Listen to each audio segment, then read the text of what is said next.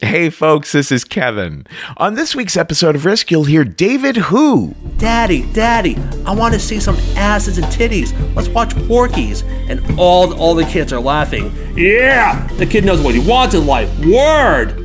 That and more. But first, folks, Wednesday, March 24th, we're doing something very special. It's a Risk community event called Common Core. You can join me and Risk producer JC Cassis and our friend Adrian Mulroney for a social event that we're hosting on Zoom of facilitated conversations. If you attend the Common Core event on Wednesday, March 24th at 8:30 p.m. Eastern, you will have conversations with other Risk fans.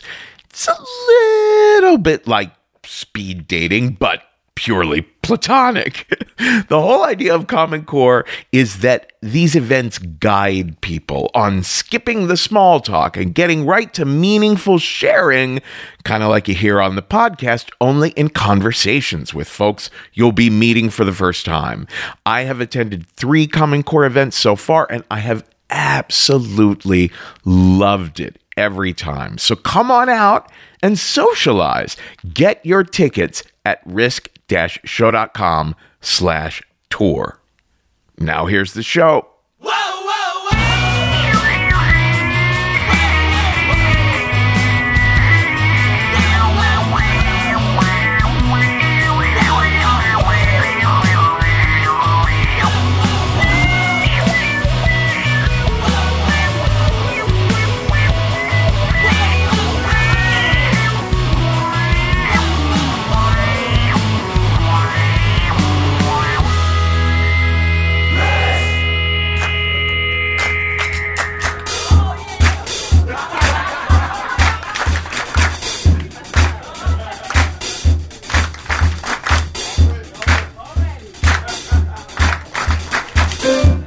Hello, kids. This is Risk, the show where people tell true stories they never thought they'd dare to share. I'm Kevin Allison. This is the Christian McBride trio behind me now, and we're calling this week's episode Some Kind of Love. These are three stories about love being shown in unexpected ways.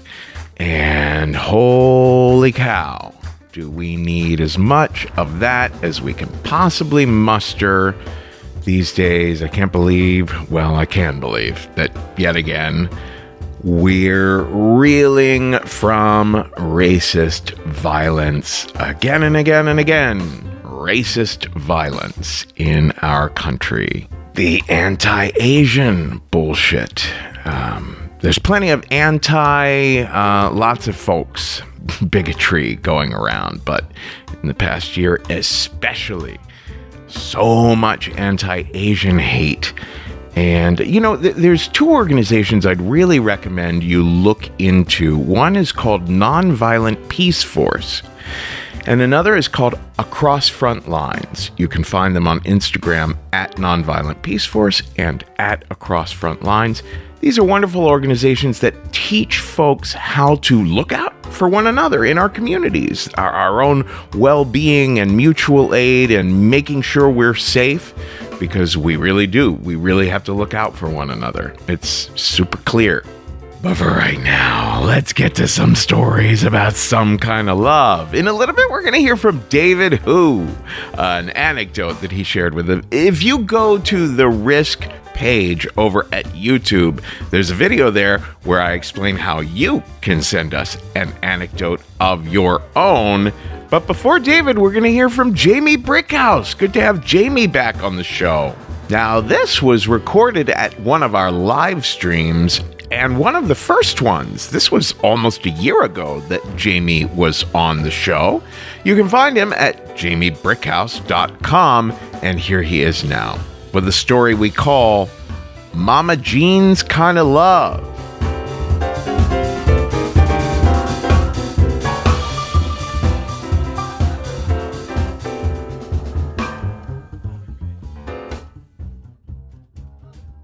Whoever said you can't get sober for somebody else never met my Texas tornado of a mother, Mama Jean.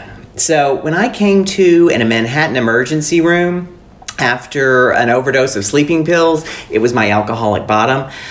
To the news that she was on a plane from Beaumont, Texas, I panicked. Stop her! I pleaded. Too late. She was already in flight. There was no stopping Mama Jean. I could already hear how she would greet me. She would point at the emergency room gurney that I was lying on with a perfectly sculpted red fingernail and scream, God! Damn it! I knew you'd end up like this. I just knew it! Her goddammits could shatter the cut glass vases in our house growing up. And she made a career out of loving me. Her all consuming love for me cloaked me like a cashmere blanket in August. It was the crack cocaine of mother love. But I adored her. When I was growing up, she was like a movie star to me with her raven mane of hair done once a week to a tease and Rubenesque figure. She was Beaumont, Texas's answer to Elizabeth Taylor. And she never had a thought she didn't speak. She was every inch the star, self made, image obsessed, demanding with the patience of a firecracker, makeup always camera ready, and almost always in close up. So, lying there on that emergency room gurney, I thought of one of her iconic close up moments with 19 year old me. It was the summer of 87 the AIDS crisis was in full bloom. Uh, she was in mourning because I had recently come out as gay. I had just spent my first year at a fancy liberal arts university. And it was my first year of freedom away from her, where I could splash joyously in the waters of boys, booze, and drugs with impunity. But I was back under her roof for the summer. And that was culture shock. I mean, to her, anyone who liked more than two drinks was an alcoholic. Drugs were criminal. And sex? I can still see her reflection in the makeup mirror as she dispensed her motherly wisdom with a flick of a mascara wand. Remember, a moment's pleasure isn't worth a lifetime of regret. And a stiff dick knows no conscience. But still, I managed to find some fun with a local guy. During the day, he taught ballet at Miss Dolly's School of Dance. In the evenings, he plowed me over that ballet bar, teaching me moves Miss Dolly never dreamed of teaching. So after one of those ballet bar nights, I stumbled in drunk and wobbly through the back kitchen door, and there she was, waiting. I could make out the outline of Mama Jean in the shadows. Her bubble of hair was a perfect circle sitting atop the triangle of her floor length maroon velour zip up robe, which was anchored by gold slippered feet. Her hands were on her hips. Ready or not, here comes Mama. Where in the hell have you been? I, I was out with a friend. I know, and I can see you're drunk. Jamie, I've told you to watch the drinking. Mama Jean had been watching my drinking ever ever since she caught me in a blackout in high school. How dare you keep me up at night when I've got work in the morning, work that pays for that car you drive so you can run the streets with no regard for me? And what friend were you out with? Carlos. Carlos Fitzpatrick de Navarro. That was the dancer's name. Who the hell is Carlos Fitz poo poo? He teaches ballet at Miss Dolly's. She knew Miss Dolly, so I threw her that nugget to give him a tutu of respectability. It didn't work, so I decided to impress her. You know, he used to dance with a New York City ballet. New York? Have you heard of AIDS? Uh, have you heard of safe sex? There's only two kinds of sex oral and anal. Now, she forgot vaginal, but that was her problem. Whoosh! She left me standing there speechless. And just when I thought it was safe, she returned for a final showdown. She pointed a perfectly sculpted red fingernail at me and glared. You don't know what love is. That hit below the dance belt. I almost opened up my mouth and said, A stiff dick knows no conscience, right? But I shut up and I let her have the last word as she made her exit. And then I stood there, staring at the empty shadow she left behind in my fog of booze and sex and youth? Wondering. I thought that her definition of love meant always doing what she wanted me to do, being her perfect little red-headed Jamie doll. But I was wrong. So uh, we moved past that night, and after I graduated from that fancy liberal arts school that she paid for, I moved to New York City with a push from Mama Jean to get into book publishing and the hopes that I'd become a writer. Ever since I was in junior high, she'd been chanting the same mantra at me You should be a writer. That's what you should be doing. But I wanted to be an actor. So I moved to New York and became a book publicist. Now, as the years went on, my career in publishing soared and my career in drinking went sky high. But after about 16 years, when I was 38, I'd lost a job. I had had sex with a dwarf. I'd lost a Persian lamb coat. A lot of mishaps. But by the end, I was pretty much drinking around the clock. And when you drink that much, it sinks you into a grand canyon of depression. Alcohol's a depressant. Most people don't remember that or realize that. And by the end, ah, I had lost hope. I just thought I was done. And I grabbed for those pills. So I thought I could outrun her love through distance and booze, but now that I'd hit bottom, she caught up with me. So she never had a chance to greet me on that emergency room gurney because after the emergency room, I was shot right up to the drunk tank and I spent a week in detox, the hospital in lockdown. But when I got home to the apartment, she was waiting for me where she had been waiting ever since she slapped on her face back in Beaumont and hopped on a plane. And even though it was 12 o'clock in the afternoon, she was still in her nightgown. And she looked more terrified than I felt. Actually, I don't know how I felt. I was still numb. I was numb that whole week in detox. I mean, I was glad that I was alive, but I couldn't imagine what my life was going to look like past that point. Well, that's not entirely true. An old movie queen, I envisioned that maybe they would just put me away in a nice sanitarium for the rest of my life, and occasionally a, a good looking orderly in crisp whites would wheel me uh, down a gently sloping verdant lawn where I would occasionally greet a, a visitor.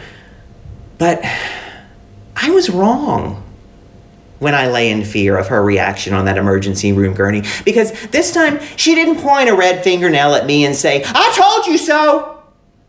Instead, she just grabbed me and hugged me for dear life. Her Jamie doll back in her arms. And at 38 years old, I have to say, I was glad that my mother was there. So she started to regain her dexterity when a psychiatrist friend came over and tried to clinically and gingerly explain the next steps for treating my alcoholism. Cut to the chase, doctor. Are we going to have to lock him up? The answer was yes. Then she pointed a perfectly sculpted red fingernail at me. Your drinking days are over.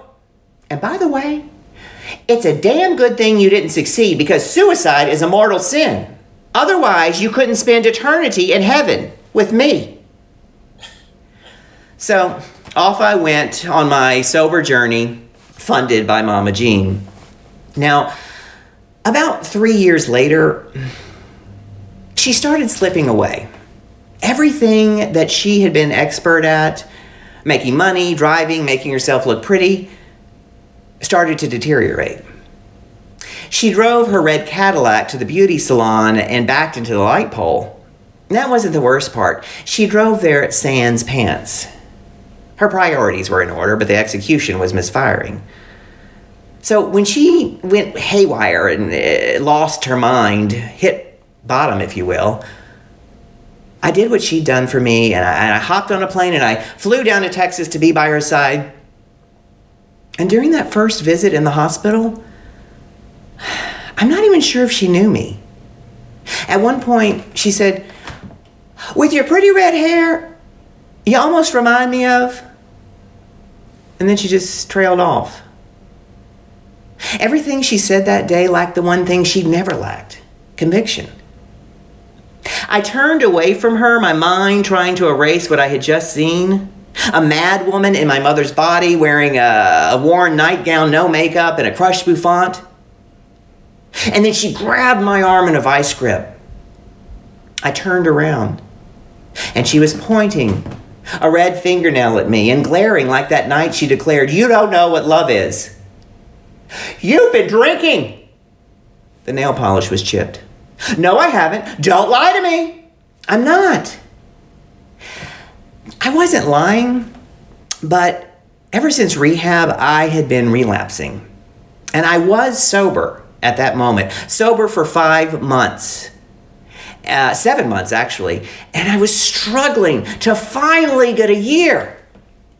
But how could she know that? You better not be lying. Remember, Mama? That's all behind us. You don't have to worry anymore. You took care of that. And you know, I thought to myself, who would blame me if I drank over my mother losing her mind? But there was another way to look at it. God damn it! If you can't stay sober for yourself, do it for her. I turned and I looked her in the eye. You don't have to worry anymore. Okay. But promise me. Promise. I promise. Five months later, she died, and I finally got a year sober.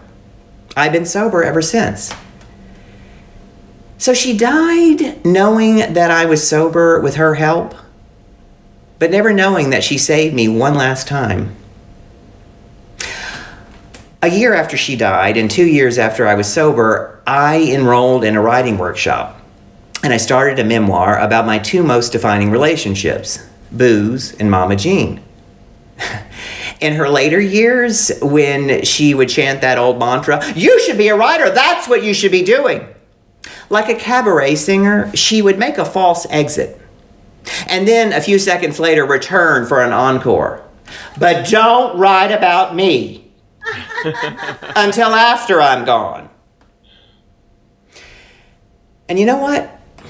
If she came back today and said, You don't know what love is, I'd answer, No, I didn't then. But I do now. Thank you. Wow.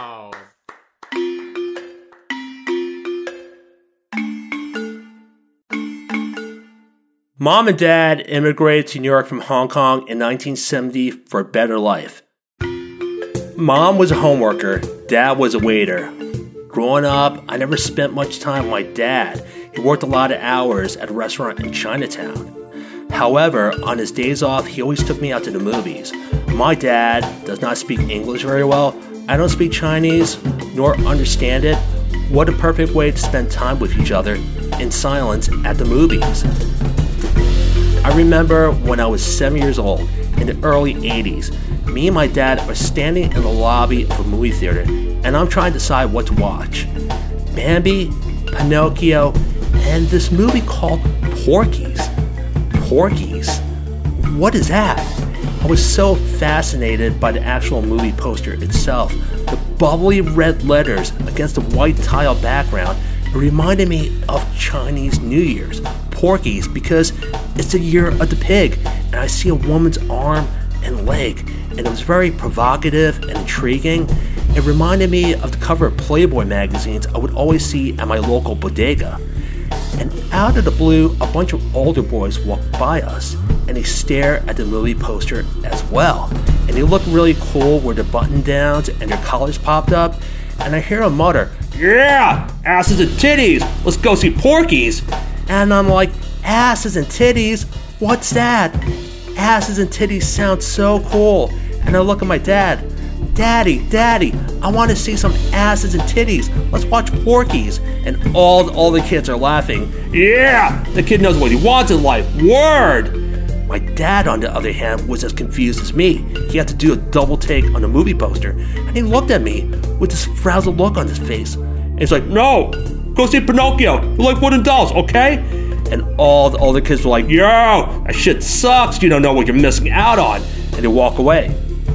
That afternoon, me and my dad are watching Pinocchio, and I just can't stop thinking about asses and titties.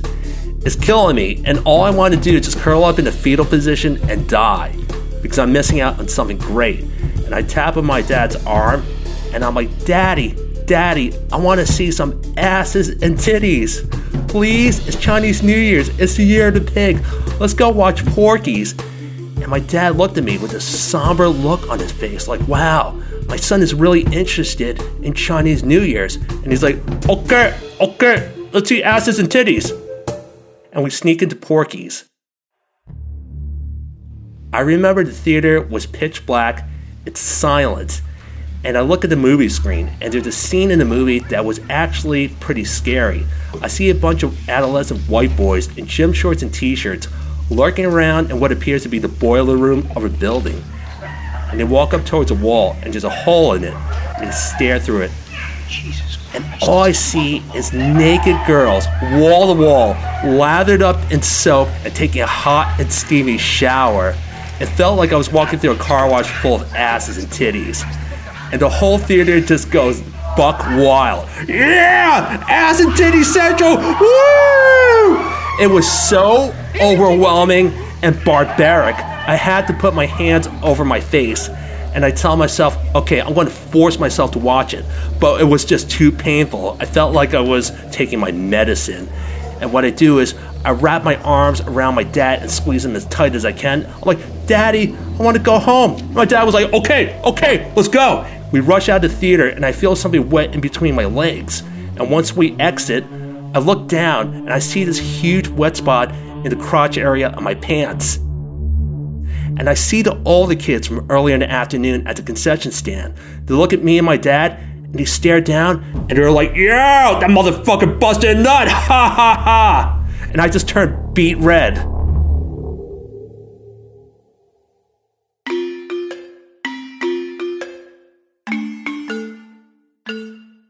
Although I never spent much time with my dad and there was a language barrier between us, it was obvious we both did not know what asses and titties were. However, we had an idea based on what we saw and heard that afternoon. It was a brief and embarrassing moment between a father and son.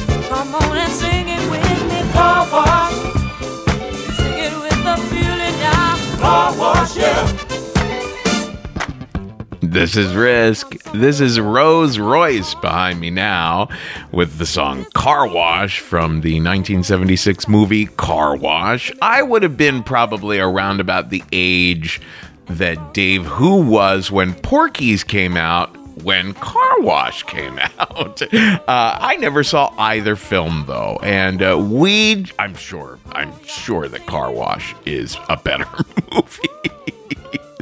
than Porky's. Uh, we just heard from Dave Hu. You can find him on Instagram at DaveHu718. That's D A V E H U 718. That one was edited by John LaSala. And in case you missed my saying it before, I just want to remind you that the social event that Risk is hosting is this Wednesday, March 24th. You can meet other Risk fans in a facilitated night of conversations on Zoom. You can find the community gathering if you just go to risk-show.com slash tour to get your tickets. Folks, if you like good old fashioned true crime mysteries, if you like stories where you feel like you're a detective finding clues, June's Journey is the name of this new game that you can play on your iPhone or your Android. You are uncovering the mystery of June's sister's murder. It's this well to do family in the 1920s living in a great Gatsby like mansion each scene uncovers new aspects of the story. Some parts are in New York, some parts are in Paris. There's all kinds of objects you're finding and trying to assess whether they're meaningful or not. You collect information, filling out your own photo album, and you're keeping track of all the characters. There's romance, there's scandalous family secrets. It feels like a really fun play or movie. And I've only made it through like five scenes, but I am told you could crack the case.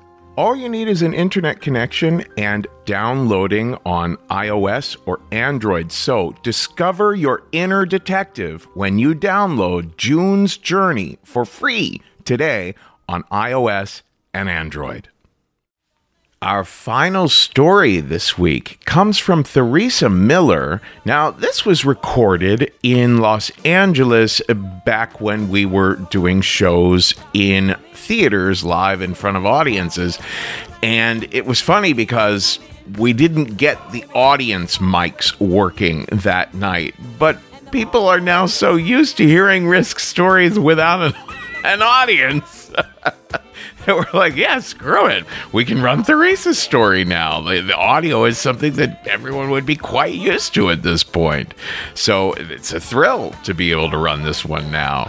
Uh, Theresa can be found on Instagram at the Divine Mother uh, with M U T H E R. And here she is now with a story we call In Everyone.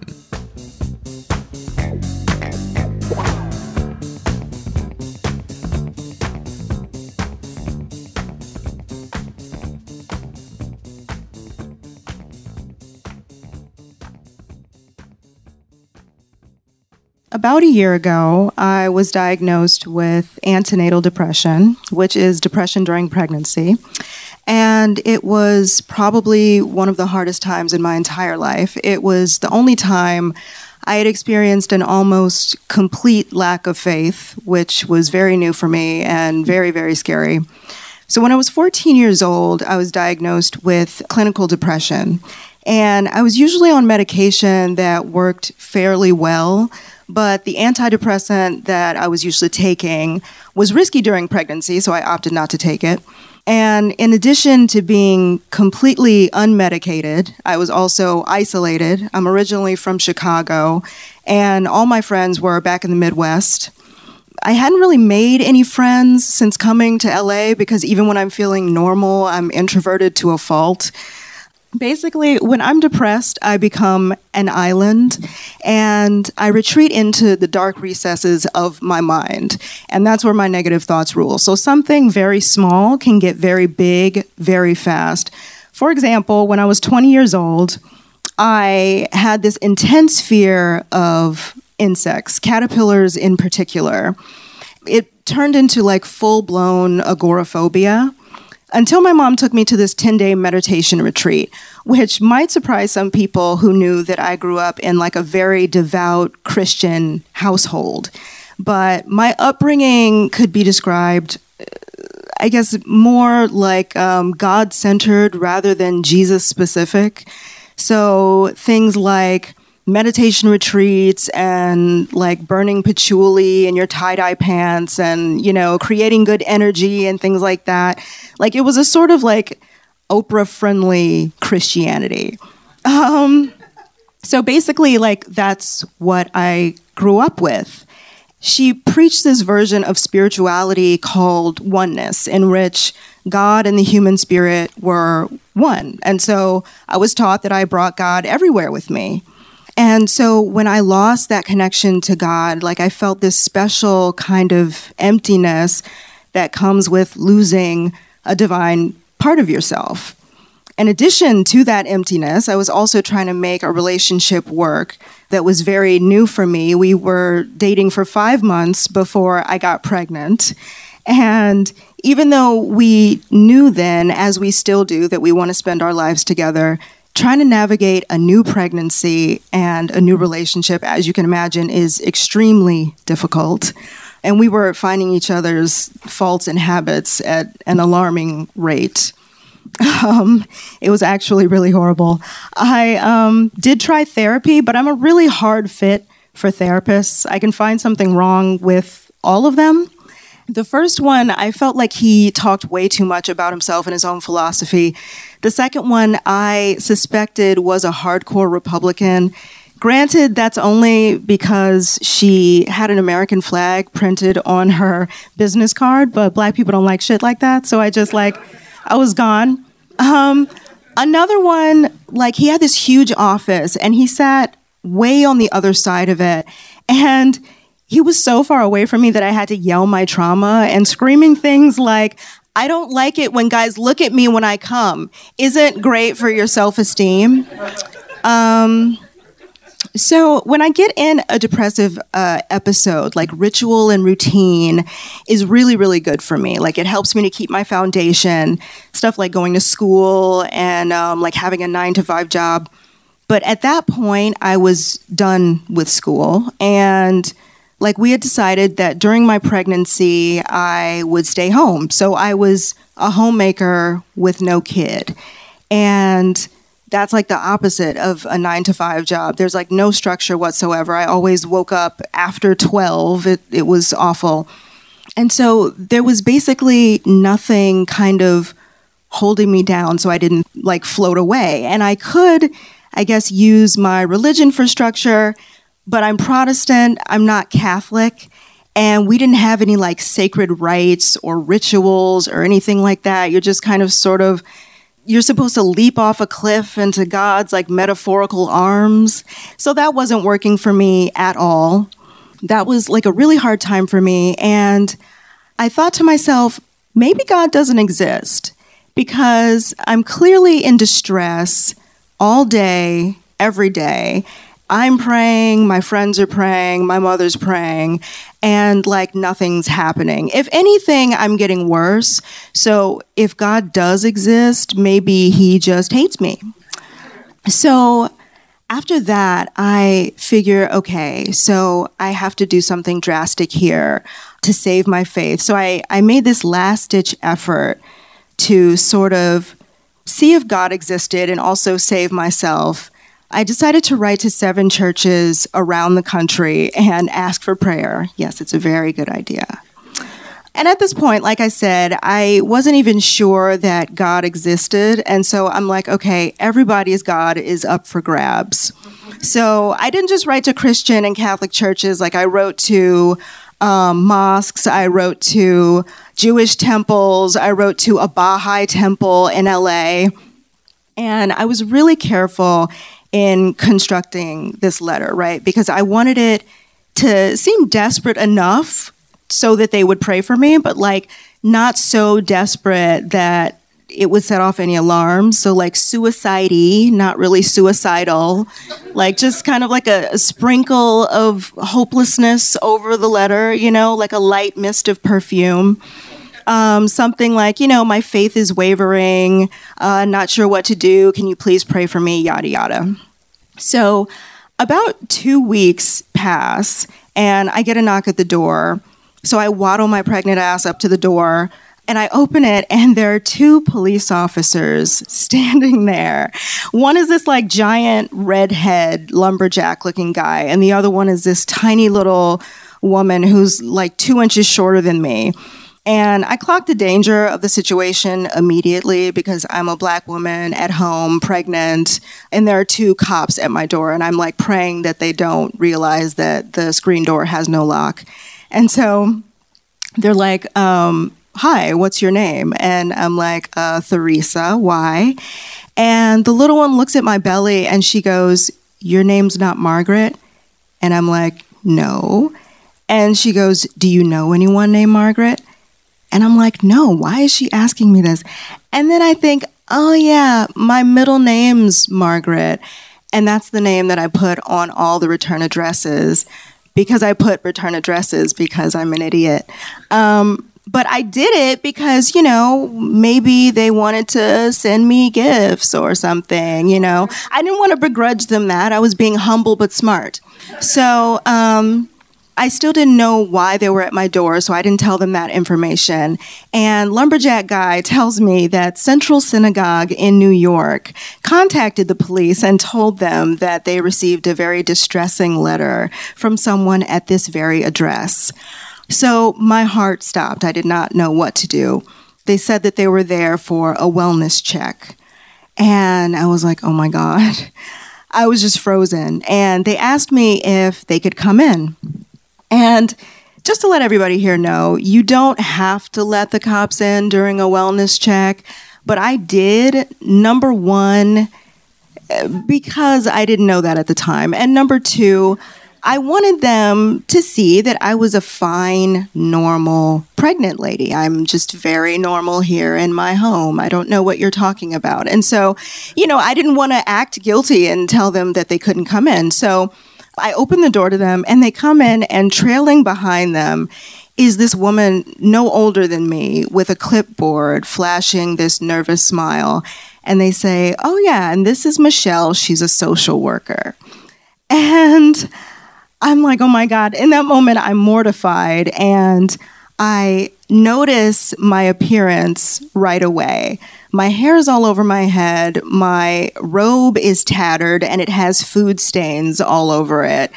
My apartment is almost completely devoid of furniture because we had just moved in. I look like I had stepped away from sticking my head in the oven to answer the door.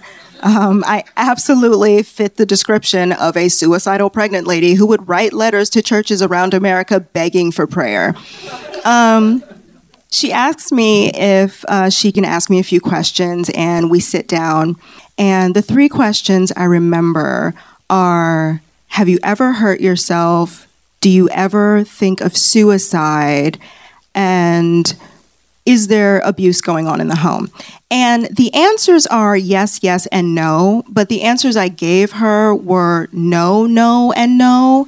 Um, the police were like a foot away from me, okay? They were breathing down my neck. And so that sort of sent me into a panic. I had no idea what was going to happen if I told the truth. Like, what if I told her that, yeah, I actually am completely despondent. I need help, like, right away, you know? Maybe they would take me away and send me to the hospital, which has happened to me before. I actually had this very, very tiny nervous breakdown a few years ago and checked myself into a mental hospital. And it was absolutely terrifying. I mean, all your rights are taken away. You can't call who you want when you want. And um, they put me in a room with a paranoid schizophrenic they drugged me with Ativan the entire time, which admittedly was kind of nice because um, it made me less aware of what my roommate was yelling at the walls. But it was terrifying. And the psychiatrist on call made it worse because he would do checks every single day. And no matter how I sounded, no matter how pleading my voice was, he would barely look at me and he would never emote. So, whether I was crying, no matter what I was doing, he was exactly the same this kind of like emotionless, very distant doctor. And it was awful. And that was a voluntary, you know, I checked myself involuntarily. And so, if these people found out that I was a danger to myself and it was an involuntary hold, like what were they going to do? Like, you know, were they going to ever contact my family? Could I get out when I wanted? I had no idea what was happening. I was Martha fucking Stewart the entire time. I just tried to convince them that, you know, the letters were a result of a little bit of pregnancy madness, but I was completely fine and normal, just to let you know. And I could tell that they weren't buying it. Um, the police kind of got bored eventually. And so um, they kind of just half heartedly told me to take care of myself and they stepped out the social worker, she got up and she had this pamphlet that she gave me, and she got a little bit too close to me and she implored me to use the techniques in it. And it was this pamphlet with crisis numbers in it and grounding techniques. And, you know, I could tell the way that she was looking at me that she knew that she had probably interrupted me crying into a box of cereal or something like that. And in that moment, like I really wanted to tell her that I was scared for myself, that I was extremely depressed, that I was suicidal, and that I, I needed help, that I didn't know what to do. But again, I had no idea what would happen if I did that. I didn't know her, I didn't trust her, and I was home by myself. And so I just told her thank you, and she left. I opened the pamphlet and I actually recognized the grounding techniques from therapy that I had had years before. It sort of prompted me to go look back at my booklet that I had gotten when I took dialectical behavioral therapy. And those techniques actually work and they worked before. But in my depressive haze, I had sort of forgotten about that. I forgot that they worked. I did start practicing them and they did help to lift my mood. And I realized months later that that was the help that I was praying for. That was the help that I was asking for. Today, I do have a very sweet eight month old boy who's very, very happy. And my partner is an excellent dad. But I realized that I was looking for something magical to happen when I prayed. I was looking for God to just sort of like, I don't know, sprinkle something on me and I would automatically feel better. But I'm reminded that my mom taught me that God is in everyone. And God probably thinks that like therapists and medication and social workers are like pretty cool. Um, so, you know, I'm reminded that sometimes when we ask for healing, He sends a doctor. Answered prayers can be as practical as that. And sometimes we find God in some very worried Jews who are freaked out by your weird letter. Thank you.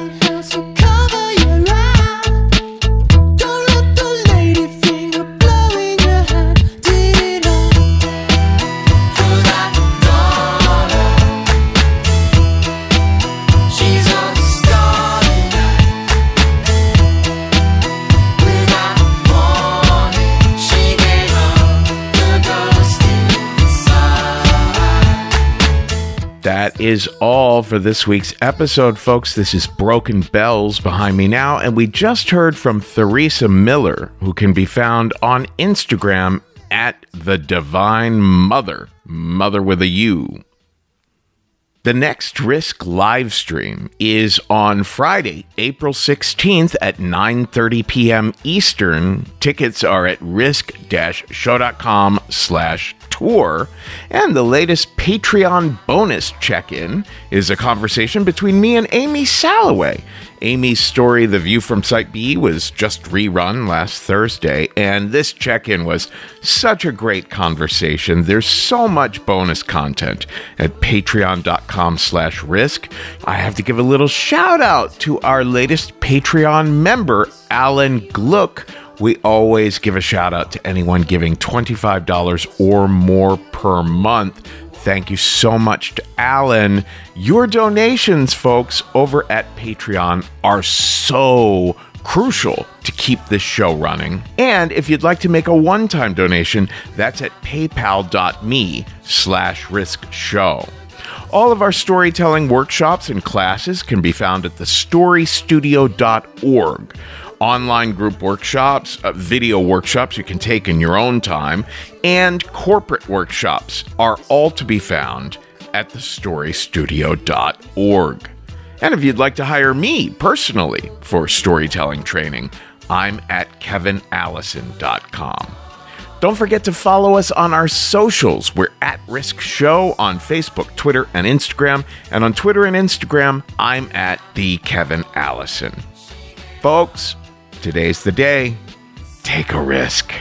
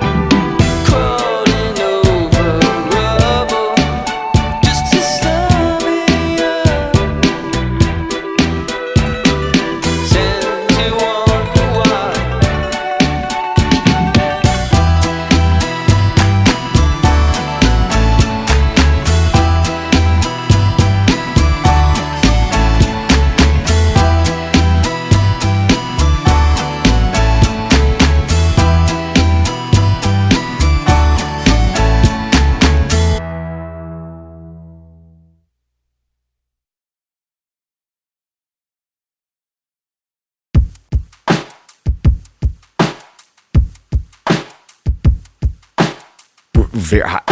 Ah, ah, ah, ah, ah, ah. Yeah. Very hot. Ah, ah, ah, ah, ah, ah, ah.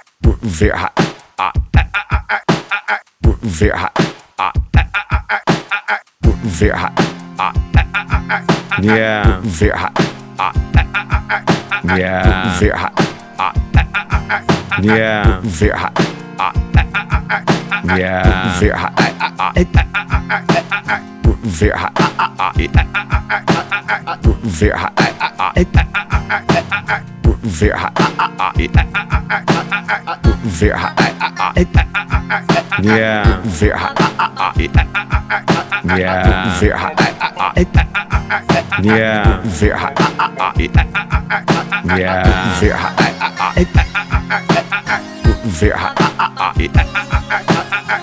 Very hot. Ah,